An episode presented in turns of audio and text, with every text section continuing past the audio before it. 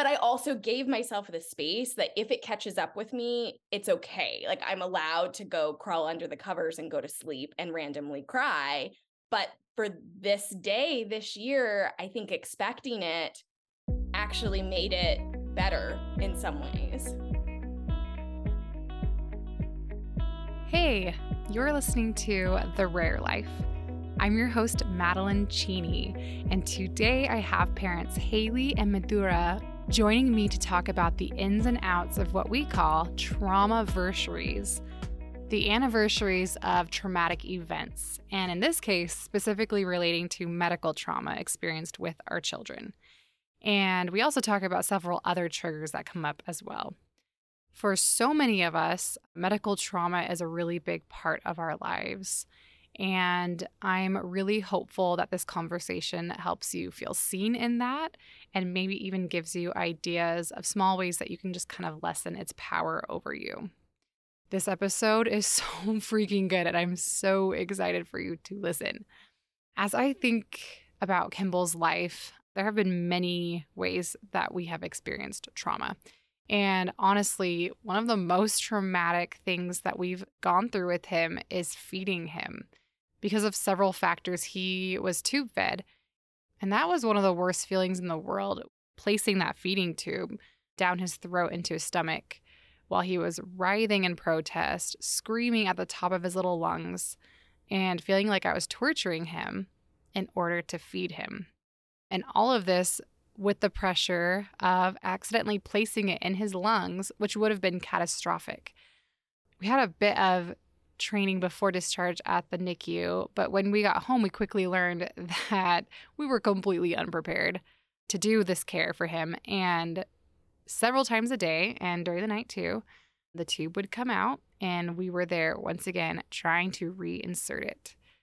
And you know what I wish we would have had access to? A helpline, a way to ask questions and have guidance when our brains were foggy with lack of sleep and with trauma. But our hospital system wasn't like super built for that. And that was not a convenient thing. That would have been this big ordeal to call the on call doctor and to troubleshoot with them. And it was like, well, maybe we should just try to figure this out ourselves. But you know who has created an easy to use system to receive qualified help in those frantic moments? Moog Medical, the creator of the Infinity Pump. They have a whole team ready to assist families who have questions. Is it a technical issue? They can help you troubleshoot. Is it a clinical question about anything related to tube feeding and inserting the tube and all the things? They have nurses and even a dietitian on hand to answer your questions and to guide you through. Whether it's the middle of the day or in the wee hours of the night, they are just a phone call away, ready to support. Which, let me tell you, is not the case for every feeding pump manufacturer, like the one we used for Kimball, which will remain unnamed. Kimball and I actually got to tour Moog headquarters because they are local to us and see the room where the support staff is. And we got to meet a few nurses, and it was incredible. I just loved picturing that army of support that is available to all the users of the Infinity Pump whenever you need it. I know that a lot of you do use the Infinity Pump for your child, and I just hope that you remember this resource and that it's readily available to you and that you utilize it when you need it. The number for their helpline can be found on their website, moogmedical.com backslash contact. And Moog is spelled M O O G. There's also a link in the show notes to that page, as well as their phone number just spelled out. Moog created this great helpline for families like ours because they truly do care which is also why they made this incredible episode possible. So, a huge thank you to Moog for being wonderful and for sponsoring this episode. Okay, let me tell you a bit about our rockstar guests and then we'll dive in because I really am so excited for you to hear this. Madhura has been an avid listener of the podcast for a long time. She was born and raised in India, which is so cool. And it made me curious, so I looked it up. So here's a little fun fact. There are listeners of the podcast in 93 countries, which is so cool. From Finland to Chile to Sudan. So, so cool. So, wherever you are tuning in from, you are so welcome. You belong. Okay, anyway, that was a side note. Madhura has a six year old daughter named Tanmayi. She has a rare syndrome that causes drug resistant epilepsy and brain based visual impairment. She is also non ambulatory and non speaking, along with other medical complications. Madhura works in research and new product development at a fintech company. She is a lover of yoga sessions and singing Indian classical music. And then our other guest, Hailey, lives in Salem, Oregon, with her husband and three children Wyatt, who is 11, Nolan, who is seven, and Juniper, who is three and has refractory epilepsy, as well as cerebral palsy due to a failed surgery in an attempt to stop the seizures, and global developmental delays in all areas. Hailey teaches communication at a community college and is a lover of her bed and doing outdoorsy things like camping, hiking, and backpacking in true Oregonian fashion. Okay, let's dive in. Hi, Hailey and Madhura. Welcome to the show. Hi. Hi. I'm super excited about our topic today, talking about trauma versaries. And I know that, like, it kind of like came to me that we need to do a whole episode about this when I was reading a post that you did, Hailey, on Instagram about it because it's something I've experienced. I was like, oh, this is so relatable. Like, I'm sure this is something that other people have experienced. And then when we kind of put up like something on our stories of like, hey, does anyone else want to talk about this? I mean, it kind of blew up. Like, we had so many people that also have a lot to say about this. And it's something that we all deal with, right? If you have any kind of medical trauma with your child or, you know, which most of us listening do, like, there are going to be these anniversaries of really hard things. And so, I also just love the phrase traumaversary because I think it sums it up so well because saying like the anniversary of when we had to go to the NICU or like just different things like that. It's like, ugh, anniversary. Like that just feels really positive and sappy, but it's usually really complicated, if not just plain old sucky. So I love that phrase for it. But I would love to kind of start with you, Hailey, talking about your point of view, like when you wrote that post and what frame of mind you were coming from, and kind of the response that you received from other parents about that. Yeah. So can't credit myself for that phrase. It was actually another medical parent that I saw one time chimed in, had messaged me, and she said, you know, I call those trauma traumaversaries. And exactly to your point, Madeline, of anniversary sounds happy. And these were not events for our family and for our daughter that were happy events, but they also weren't things that we could ignore. It's not just another day. So I felt like Traumaversary was really relevant and exactly describes what they are. And it came up for me because January, for whatever reason, is chock full of these days. There are multiple mm-hmm. dates in January that are very triggering for me. And as we were approaching January, I could just feel it in my body. You know, I think a big thing for me is the body remembers trauma. And even before my mm-hmm. mind wrapped around, oh, yeah, that's right, January is a bad month, it's like I could feel myself retreating and getting tired and wanting to crawl in a hole. And that for me was this reminder oh, there's a bunch of dates coming up that are really challenging when I look back on it. And when I wrote about that specifically, there were so many people that messaged me having very relatable stories, even specific months. Like I said, Well, what's your January? And people were like, Well, March was really terrible, mm. or June was really terrible. And I think it just really resonated with people that we have these really difficult periods of time throughout the year that are marked by really sad, traumatic events with our children. Yeah. Totally. And Madhura, I know that that really resonated with you uh, because you were one of the people that were like, hey, me, I can talk about this too. Would you like to share what your thoughts are too? Just like, I know what that's the whole episode is what our thoughts are about this. Because I know that you also experienced traumaversaries initially because of the death of a loved one, which was my first experience with it as well, where my dad passed away from brain cancer. So I was like, okay, it's actually January for me as well. January just kind of mm. sucks. Like it's the darkest time of year, at least here in you know America and stuff. And so it's just like, ooh, like you know, your body does remember. So Madhura, what has been your experience with traumaversaries? So mine is slightly different because my first introduction, like you said, to traumaversaries, and at the time I was very little back in India, And not a whole lot of people around me knew about this concept of traumaversaries. But in hindsight, I hear other medical parents talk about this. And in hindsight, I can label it like, hey, that's what I was experiencing. Yeah. So when I was little, my dad passed away in an accident. So nobody saw it coming, and we have our birthdays really close, like one day apart. So my birthday, it wasn't even, it was also in January. oh, what the heck? yes. when he died was in January. My birthday, his birthday are in January. My daughter's birthday is in January. Oh my gosh. My daughter started having her seizures in January. So it's just, it's this whole month is just, but in terms of back then, I was 10.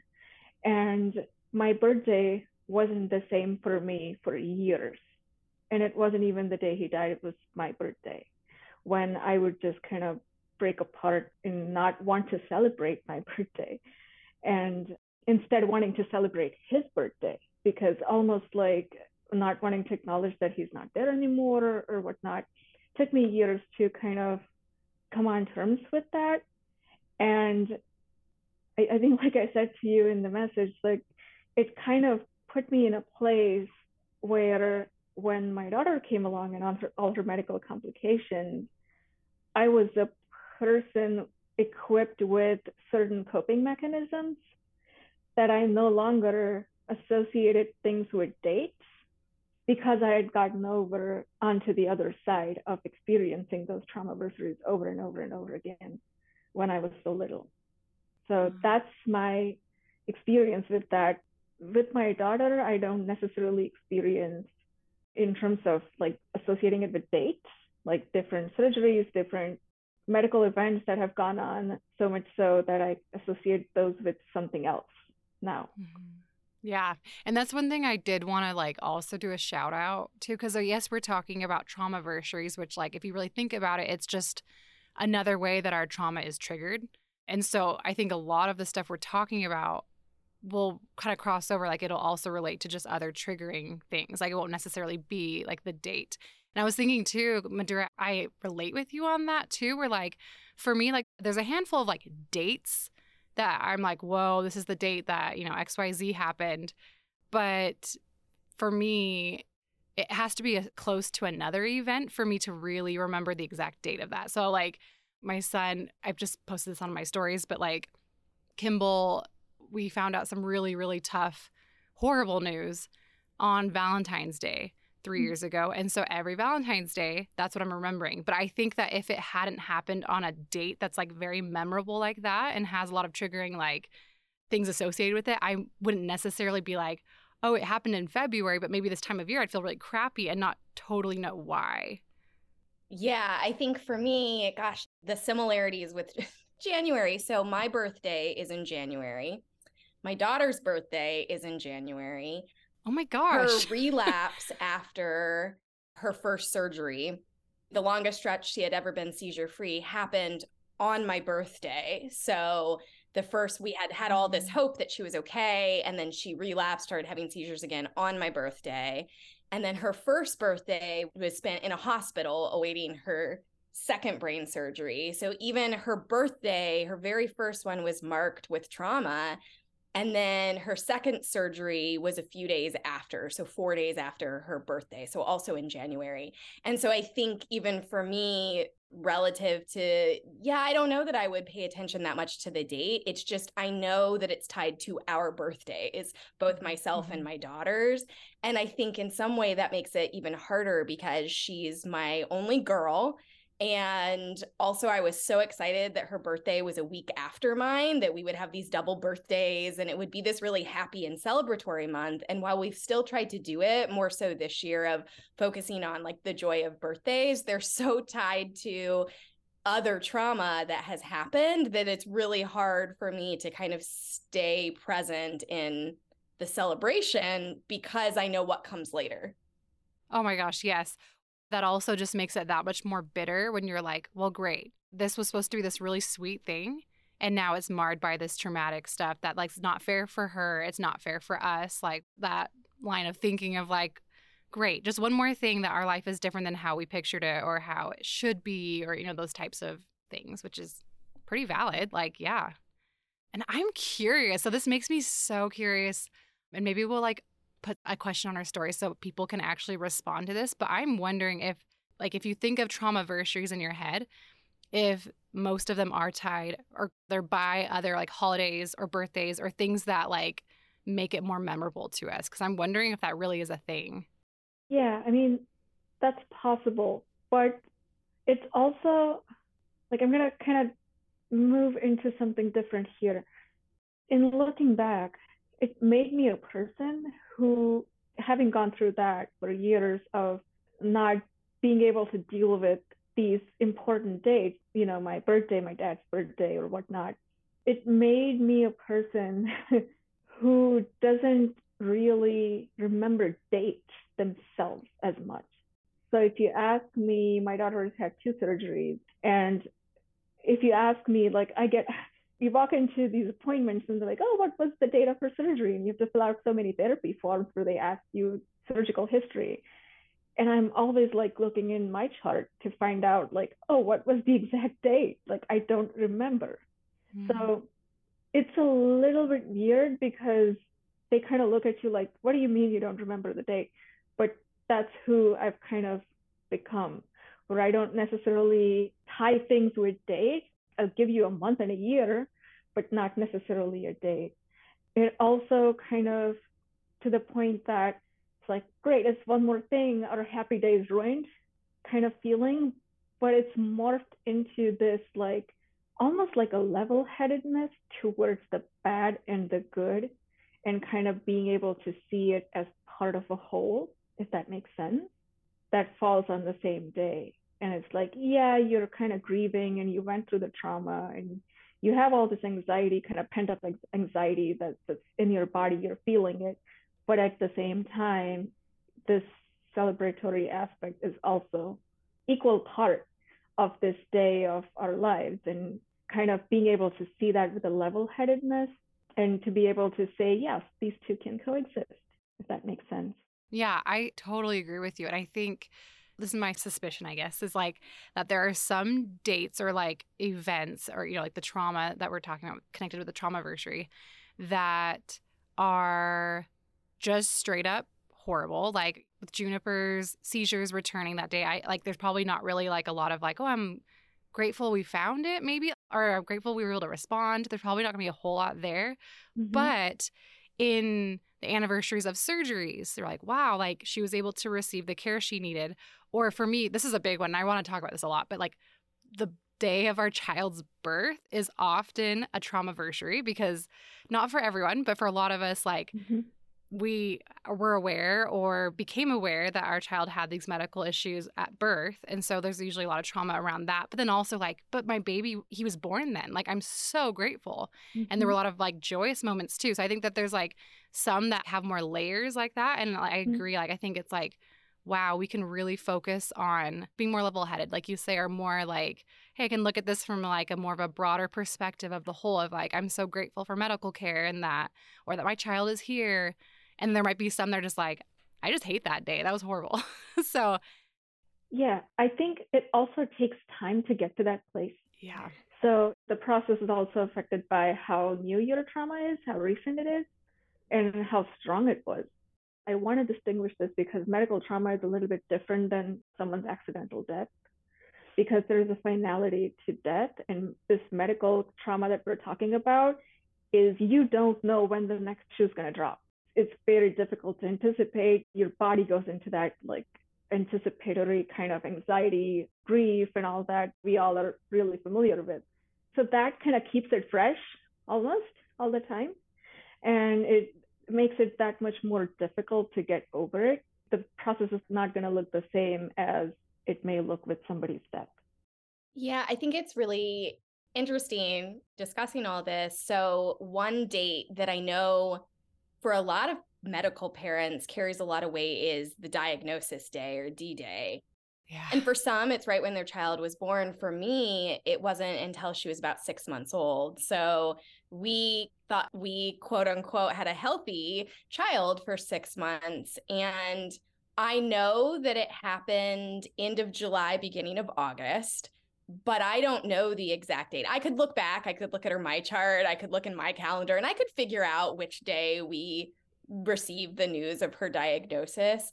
But it actually surprised me this year that I didn't have as much of a reaction to the diagnosis day as I did like the first anniversary of it. Mm. And I think for me, it's because this is just so much a part of our lives now that the diagnosis was devastating but unfortunately, we've experienced a lot more trauma than that at this point. And in the spectrum of trauma, for me personally, diagnosis day radically changed our life. It flipped everything we thought on its head. And I always say our world exploded in that moment. But we've also adjusted, unfortunately or fortunately, to this new normal. And other days, for example, like her surgery sticks with me because it was ineffective. And so if it had worked, I think that I'd have a very different emotional reaction to it. It would be a celebratory day, traumatic, but celebratory. But for us, it was this huge turning point of, well, she's not going to be cured now. And I think that was what makes it so traumatic. Whereas her diagnosis day, I don't even remember the date of it. I could figure it out. But I think as a coping mechanism, I've kind of just said, I'm just not going to figure it out. And my husband's similar. He lost his mom in his 20s.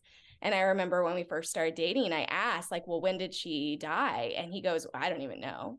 He purposely, wow. as a coping mechanism, doesn't remember the date because he doesn't want to celebrate her death. He knows her birthday.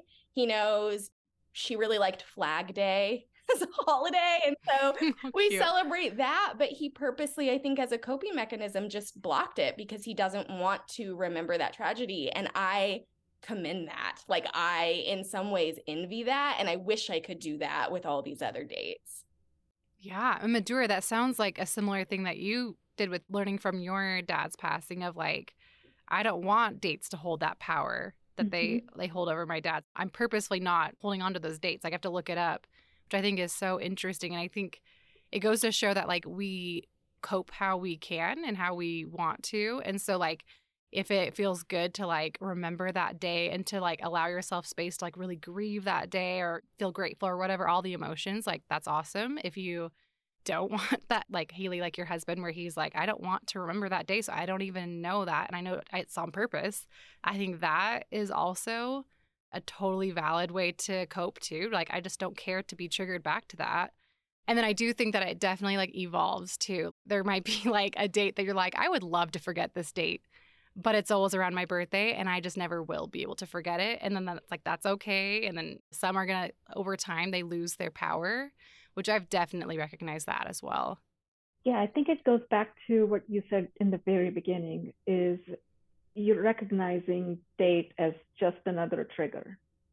And I think when that happens, you kind of stop giving it the power that you're giving it by holding on to these traumaversaries. Yes, you're going to feel the trauma. Yes, you're going to still grieve whatever it is that you're grieving, but the date itself is not going to hold that power anymore. I agree with that. I think this is just from my experience, but like the worst traumaversaries have been when they caught me off guard and I was like, why do I feel so crappy right now? And like, oh, of course his birthday is full of this stuff. All the trauma we went through are like, oh, of course, like this is the date we got that diagnosis. So I think if you are kind of able to anticipate or at least when you recognize it, name it and you're like, I know what this is. This is traumaversary of this thing that happened and I feel crappy and I'm going to allow myself space to feel that. I agree with you. I think that really takes a lot of its power away and it actually it comes and it goes a lot smoother. Yeah, I think for me, like I had mentioned, that January, as soon as the December turned into January, I could physically feel my body and I was moody and just sad and sleepy and I couldn't figure out why and I went oh yeah it's January so then I almost expected so her birthday is January 25th and then her surgery date was January 29th and so I like prepared myself on January 29th I think I even told my husband we call them my puddle days when I just need to like crawl in bed and have some space. And so we like planned that I was going to have a difficult day and I was going to need space to be in my bed and then I didn't, and he kept going, Do you want to go have quiet time? Do you want to go on a walk? and I go, I'm okay. And I think in some ways, actually planning it and expecting that I was going to feel really crummy actually helped me not. but I also gave myself the space that if it catches up with me, it's okay. Like I'm allowed to go crawl under the covers and go to sleep and randomly cry.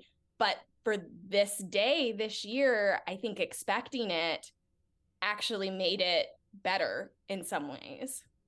Yeah, that's interesting you say that because I did jot down my points. And one of the things that I jotted down is one of the coping mechanisms that helped me at the time of my father's death and years after is actually being able to talk about it and express it and be able to live that grief without facing the judgment of others and judgment towards the way I was experiencing it. So for you, Hailey, if you needed to go crawl in bed, that's your way of experiencing it, going through it and have your puddle day. And those around you not really judging you for it, kind of letting you have the space. I think that's super important in coming to terms with whatever it is you're going through. Yeah, it's like that pain needs to be acknowledged. And once you acknowledge it, it's maybe not as intrusive. It's almost like it's like this living creature. It's like it rears its head and it's like, you must acknowledge me. Although it is interesting because it's not every time, right? Like where I don't know when she was exactly diagnosed. So it's like certain things. I really do think it's when they're close or on other things that are very ritualistic where you're like, oh, we have the birthday cake. They're surrounding like Valentine's Day, whatever, holidays, birthdays that like those are harder to ignore. But then there are some that we are just able to let go of over time. I don't know. It's fascinating. It's also important to know and you may not necessarily have an example, but one thing that I hear in this medical community since I became a part of it is that hearing other parents who are ahead in our journey, their journey may look a little bit dissimilar in terms of details, but they're way ahead in terms of number of years they've been in this community. I think listening to them kind of gives me the perspective that there may be light at the end of the tunnel.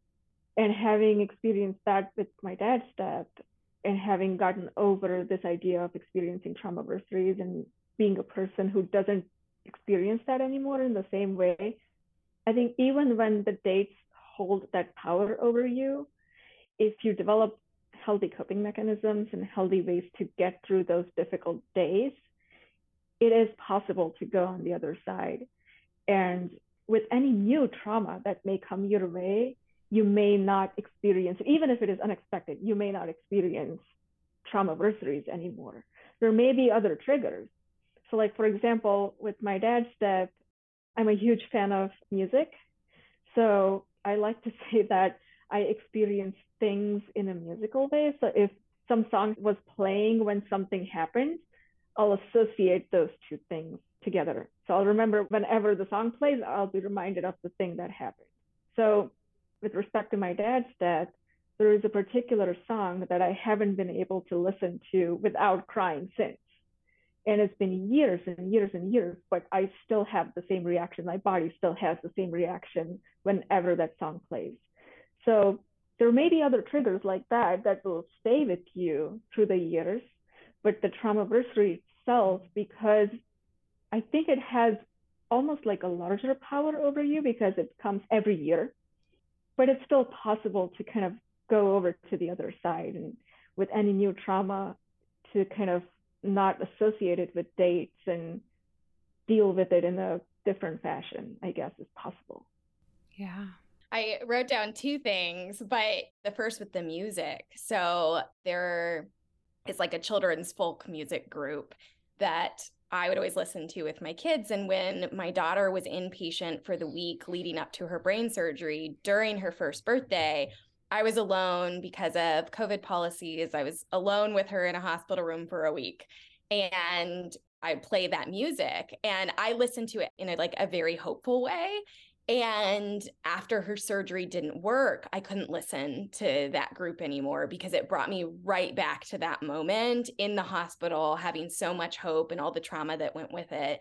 And then actually this year, in January, I was like, you know what? We're going to change the narrative of that. And I started playing the music again. And of course, I broke down in tears every once in a while because it takes me back to that moment. But I was in a place emotionally this year where I felt like I could start peeling some of those band aids off and I don't want to say embrace the trauma because that's not accurate. I wouldn't say I embrace it, but going, I'm not going to let it control me again. Or Madhura, you've said, like, give it the power anymore. Now, I will say that I feel like for me, triggers and trauma ebb and flow. And so even though this year I felt much more, I mean, I struggled in January, but emotionally I was in a much better place than I was a year ago. A year from now or two years from now or five years from now i think the challenge with trauma versaries and trauma in general is it can sneak up on you. Of why am i struggling right now when last year i was dancing around and singing and celebrating and having no problem? And i think I've gotten to a point where I've recognized I don't try to understand it anymore, that sometimes I'm going to be able to handle it and sometimes I'm not going to be able to handle it. And both are okay and they can coexist. And on those years or those moments when I can't, it doesn't mean that I'm regressing in my journey. It doesn't mean that I'm not coping. It just means that things ebb and flow sometimes. And I think that's been really important for me to understand. Like this year, why did I handle it so much better than I did last year? Time could be the case. Time has definitely helped.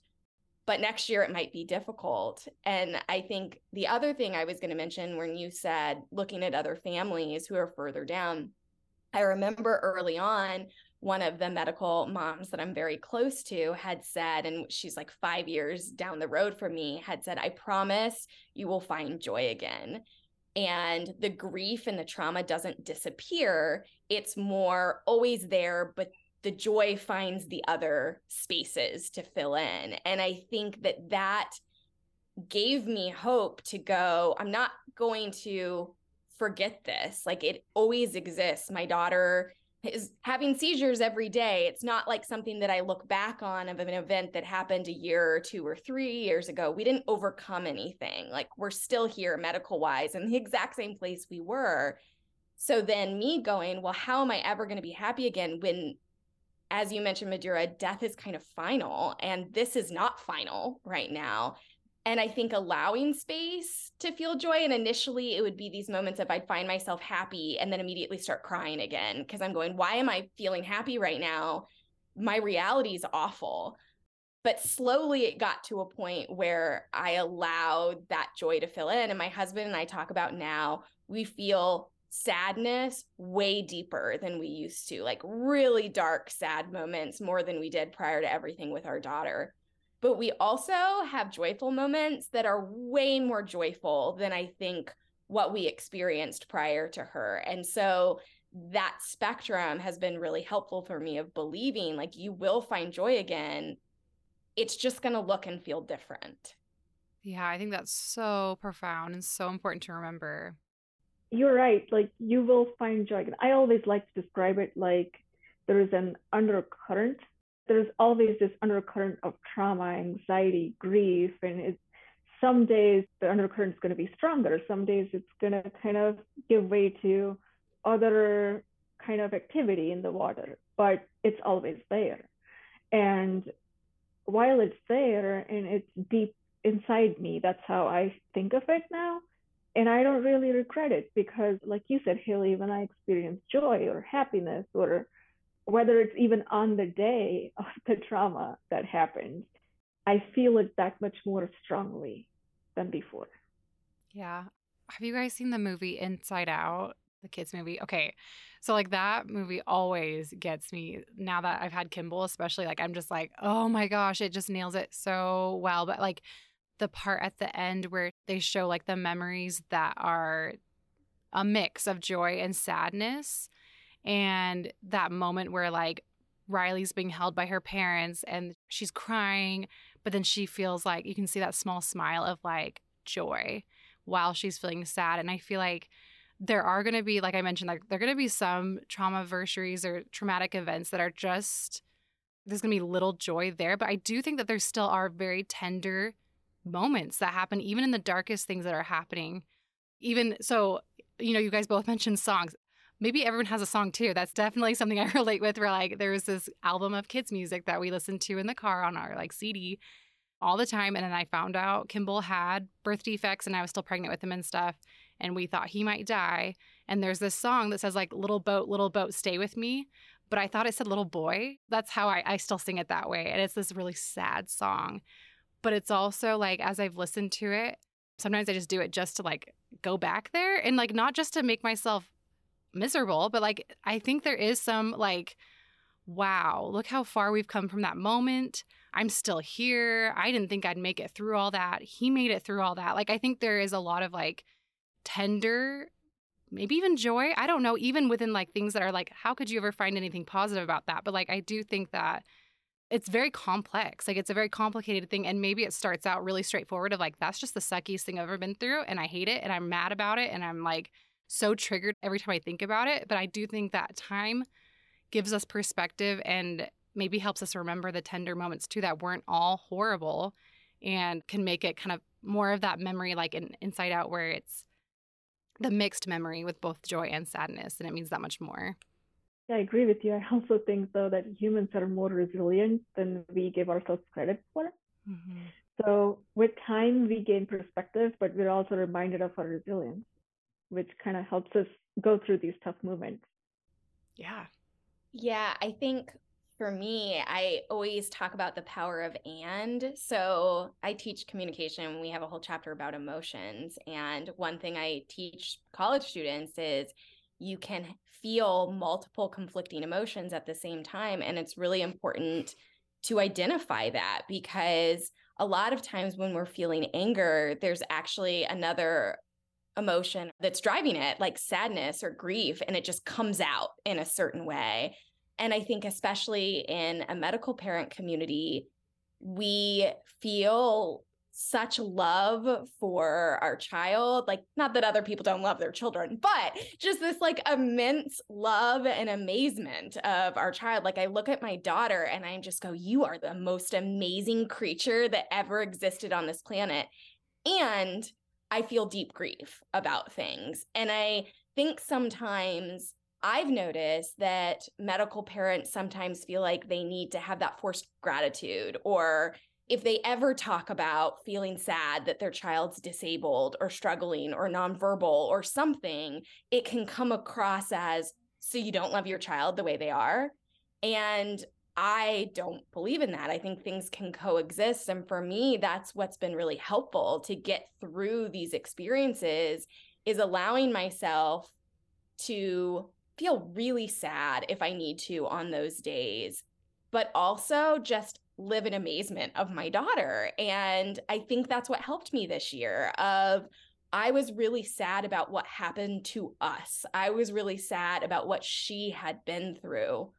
But I am not sad to have this beautiful creature of a child, right? I think she's phenomenal and amazing and resilient and hilarious and all of these other things. And it helped direct my energy, I think, this year in focusing on her and who she is, because these other things are my problems and important problems, but they're my things I need to deal with. And I don't ever want that to detract from my love or celebration of my daughter on her birthday. And uh, allowing myself to have those feelings coexist i think was really important and not fight them not force myself to feel joy when i don't want to feel joy and being okay that one moment i'm going to be laughing and thinking she's great and the next moment i might be in tears and that's okay. Well i think the reason that these things are for the most part the reason these things are so traumatic and horrible and we don't want to remember them is because we love our kids so much. And maybe that's even like kind of going back to that like idea of like the memory and, and inside out where it's positive and it's really sad all at the same time like there's that joy and the sadness like and it's probably because like when we feel really sad about things that our kids are going through or we feel afraid that they're going to pass away or like just these different like really negative hard things it's all laced with this like immense love we have for them like that's that's the reason it sucks is because we love them so much so i think maybe that's what time and space gives us is kind of like we are able to feel of like wow i feel so protective of my child. I just love him so much. That was so hard to see him suffer like that. So it's kind of like this like coexistence of like these really really powerful negative and positive emotions just make us kind of an emotional mess sometimes but like it's all there. Yeah because it happens so often. Because medical trauma is not final. You're going to experience something different as your child grows up, and you're going to see them suffer again and again and again. And I think to the point that Hailey said, to be able to focus on them requires that we able to read ourselves like a book. And I think practice makes perfect. So as we go through this, at least in my case, I've found myself recognizing what's happening with my own emotions much quicker than I did a year ago or two years ago. That means I have more mental space and energy to give to my daughter when she's feeling down. I may be able to engage my rational side at will. And sometimes I can recognize my emotions, set them aside, and like, okay, I'm going to have a breakdown on my own time. But right now, I'm going to be able to give my focus and my full attention to her because she needs those snuggles or whatever. Yeah, I think if I would have heard that in like the first few months or like the first year after having my son, I would have felt so much hope because I know that this is not the case for every parent. Like as I'm talking to more, I'm like, okay, well, that's okay. But like I was a wreck. I was an emotional wreck that first year. And so I think like I agree with that. I think that, you know, you have more experience. You're more used to trauma, like more things happen and you learn how to cope with it and how to deal with it. You learn about yourself. You hopefully go to therapy. My therapist helped me so much work through these and take away that power. And so I think like that is so hopeful for people who are listening right now who just fall apart at every event or every reminder just to be like, you will gain strength. You will also figure this out and it won't have as much power over you. We can't guarantee it won't keep happening, but like that you can like kind of learn those skills and build up to that and read yourself like a book, like you said. Yeah, I think, Madeline, I'll echo the first year. I was a disaster and rightfully so. I mean, our first year was when we were being the most aggressive with treatment, when I think I felt like it was my responsibility to cure my daughter. And so I drove myself mad trying to find treatment options and reaching out to different groups and hospitals and doctors and all of these things, which was important. I'm glad that I did that. But I also didn't take time to kind of process what I was going through. And it was like difficult moment after difficult moment. And yeah, I was a disaster that first year. And I think for me, one thing that has helped has been kind of acceptance and slowing down. I mean, I kind of hate that that's what's helped because if I had my way, I would have cured my daughter and we wouldn't still be here. But I think to your point about therapy, that was one thing I really wanted to mention is I have frequented therapy throughout my adolescent and adult life. So it wasn't a difficult thing for me to do. Like it was, of course, I need to go to therapy. My daughter is going through this really difficult thing, as well as like getting on antidepressants or anti anxiety medication. Like that wasn't difficult for me to do because I've always been very pro like mental health. But where I struggled is because I'm a pretty reflective person, traditional talk therapy wasn't helping me it has helped me. I had gone through a divorce before, which was really traumatic, and that had been really helpful. But in this moment, when it's this chronic trauma, this chronic, it's not post traumatic, though there are those moments, it's chronic. My daughter has seizures every day. So I'm experiencing trauma every day. And I had this really kind of dark moment where my husband, you know, we don't talk about it that much, but my husband sat down and he said, You are in a really bad place right now. And it is scaring me. And if you don't do something about it, I am taking you to a hospital because I'm scared. And that was a really eye opening moment for me. And I started researching like trauma based therapy, EMDR and it was very different for me. It was a very different approach. But for me personally, that was a tool that was a game changer because it helped me reframe how I approach trauma and it gave me tools to cope with it better. And so I always tell other medical parents because they're like, How have you gotten to this point? Mm. I'm like, trauma therapy has been really helpful. I'm a big proponent for it because it doesn't disappear. You're not looking at something in the past. I mean, yes, there are those events like the trauma versaries, but we continue as medical parents to experience mm-hmm. trauma every day. And so you have to develop a set of tools to get through.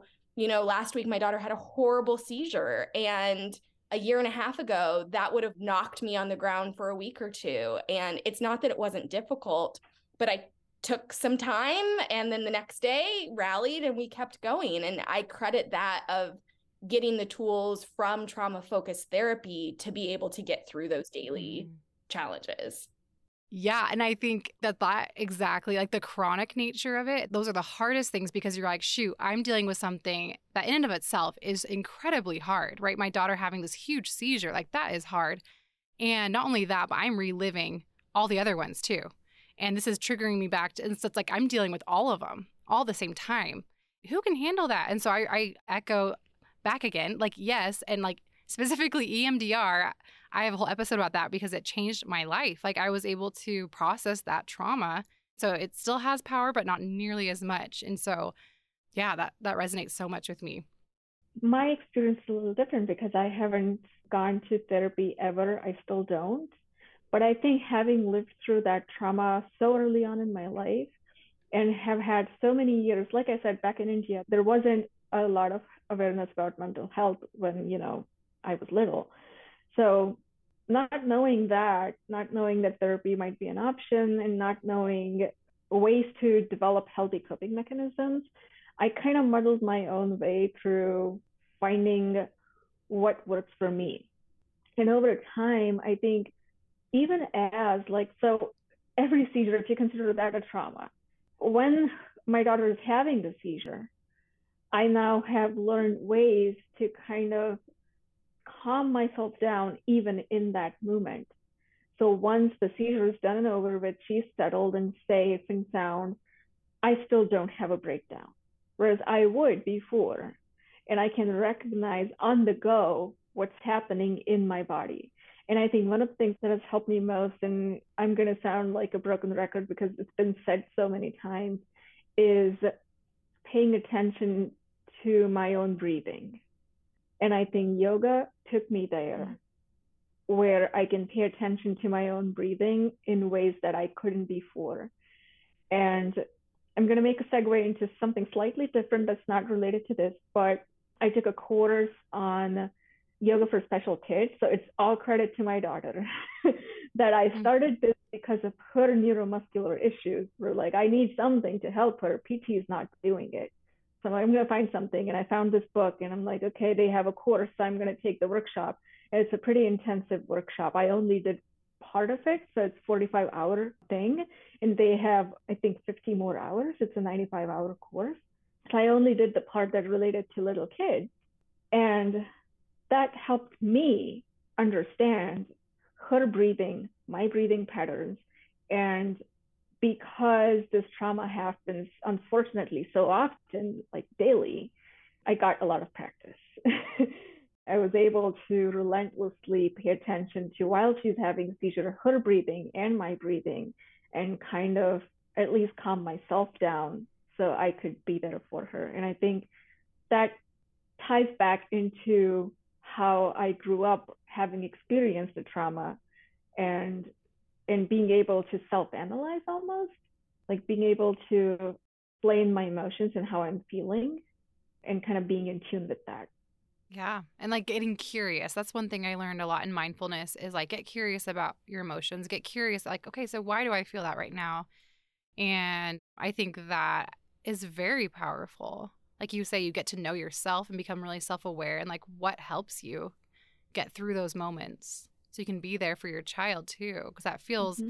really scary when you feel yourself spiraling out and you're like well shoot i'm useless right now as a parent mm-hmm. i'm a mess and so and that can feel really scary well i would love to just wrap up with each of you i would love you to speak to specifically parents who are listening right now who are earlier on and are feeling like there is no light at the end of the tunnel and like i'm either going through trauma or i'm being triggered by old trauma what would you like to leave with them as your parting thoughts I think for me, in the scheme of things, I'm still relatively early on. So my daughter just turned three. She was diagnosed at six months. So this has been going on for two and a half years. And when you think about that, this is forever, it's a relatively short amount of time. However, it always amazes me the amount of growth that can occur. And early on, I remember getting a lot of kind of false platitudes or, you know, the hang in there, the it will get better. I remember at one point someone said, you know, this is a marathon, not a sprint. And I said, marathons end. This doesn't end. This is forever. And so the foreverness of this is what would really send me spiraling when I think about this isn't just getting up to the top of the mountain. This isn't finishing the race. This is every single day for the rest of my daughter's life. And I think what brought me comfort, or what I would say to newly diagnosed families, is just really keeping the faith that you will find room for joy again. But you have to give yourself grace that if you have those days where you break down, where you want to run and hide, where you curse what has happened, that's okay and those days will start spacing further out that you'll go start small like one day without feeling triggered or upset then one week then one month and it will get better but you do need to prioritize yourself you do need to recognize and be very in tune to your body get yourself help if you need it and give yourself room to be able to break down I love that so much. I will say three things really. One, as medical parents, we are always so focused on what our child is going through, their growth, their ability to cope, their health, their their needs we put first. And while we're focused on their growth and their development, we have to allow ourselves to think that we're also capable of the same. So we can develop through these experiences. It's not something that only our child is going through. It's also us as a parent. We're having a different vantage point of the situation. And we have to allow ourselves to kind of grow with it. And for that, I would say, like Hailey said, prioritize yourself. I know it's difficult for many parents, and not just because they're hung up in their own emotions, but also because of circumstances that may not allow for the time or mental energy to prioritize themselves, but it's necessary. And once you do that, you'll learn to develop coping mechanisms that will kind of help you along. And then the third thing I would just say is just our health. So do anything you can to help your own health because when you're feeling healthier, you're that much more able to function better, recognize the stressors and triggers better, and be able to help your child. Because I think for most, for all of us medical parents, that's what it's all about. You want to be able to help your child as best as you can. Yeah, so true. I think one more thing I'll mention about traumaversaries specifically is I give myself space on those days because I know that's what, you know, we've been talking about is these specific days I give myself space to do things that make me feel good too, within reason, right? Safely. But if that means I need to, and if I have the ability, like what Madhura said, part of it is like resources, including time. When people talk about you need to prioritize self care, I'm like, great. When am I going to do this? Right. It's not just I need to focus on me. It's we are often i mean my husband and i both work full time we're also caregivers. We're also so I, I recognize that this is not always possible to do. But if i can you know take a nap for 45 minutes that day if i want to say i'm going to eat chocolate and go get myself a slice of cake on that day it doesn't wipe away the trauma. But I think I focus on those challenging moments where I know things are going to be challenging of trying to take care of myself like I would a friend. I think a lot of times we are much more forgiving and much kinder to other people than we are ourselves. And when I look at what I've said to myself, what I've done to myself, what I felt, I am so much crueler on myself than I am to a friend. And so I try to treat myself on those days that I know are going to be challenging like my own best friend. And what would that mean? What would that be helpful for me to do? And let myself spoil myself on those days and it's little but it does help me of going i'm going to get through the day and then i'm going to go have a gigantic slice of cake or I'm going to get through the day and then I'm going to go on a walk alone without children. It's like my reward for you did it. Like you got through. And I think, yeah, day to day is what, if I thought too far in advance, too far down the line, that was especially overwhelming to me in the early days and still even overwhelming to me now. If I think, what is life going to be like in 10 years? Like, I can't go there. Yeah. And I guess I'll throw one more thing in there too. Like, to your point of like having like these even if they're not like I don't even know like is that even self care I don't know but like of saying like I'm gonna eat chocolate ice cream after this like I remember distinctly this one time being like we have this appointment with this specific specialist which is triggering right? There's so many things that can trigger but like this specialist is triggering because we had horrible news from this person before and I'm expecting it at this appointment too just because my brain is there. But I was like well I'm at the grocery store today. I'm buying chocolate ice cream. I'm putting in the freezer and after my appointment tomorrow I'm eating that chocolate ice cream and I think it wasn't the chocolate ice cream, but it was like the acknowledgement of my own pain and like, yes, Maddie, like you're hurting right now.